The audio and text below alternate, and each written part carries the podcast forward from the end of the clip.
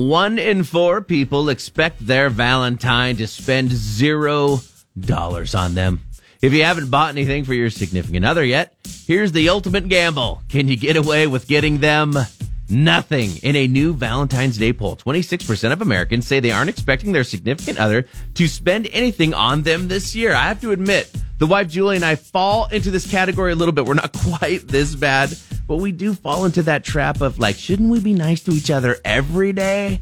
But as we've gotten older, we've kind of realized it is a day to do something nice for each other. It took me a while to learn that.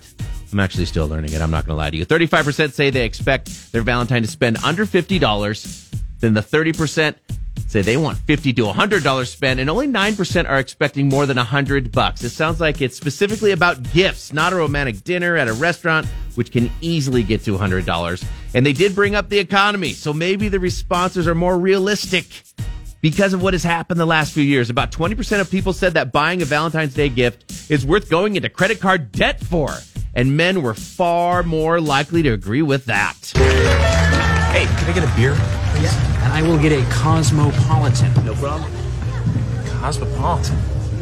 Isn't that sort of a female type drink? Oh, yeah. Yeah, Tammy turned me on to it.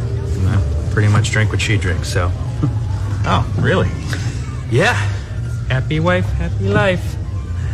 That's a good one. Happy wife, happy life. I like that. Rhymes. Yeah. Must be true. Thank you. Patrick in the morning, only on 96.7 KCAL Rocks.